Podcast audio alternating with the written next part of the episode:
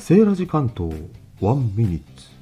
SNS 私独自の活用法ハッシュタグ企画は12月5日に終わりましたが一つ思いついたので今日はブログの話。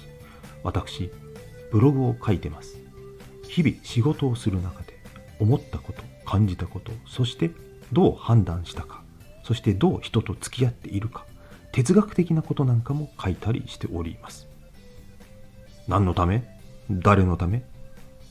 それは将来自分の子供が大人になった時に親父こんなこと考えてたんだ。あるいはその親父の背中スタンスを見せるためにやっております。聞く耳を持たない今ではなくもし将来必要になった時に役立てればいい。同じようなことを YouTube でやられている方もいました。音声で残すのも良いかもしれません Música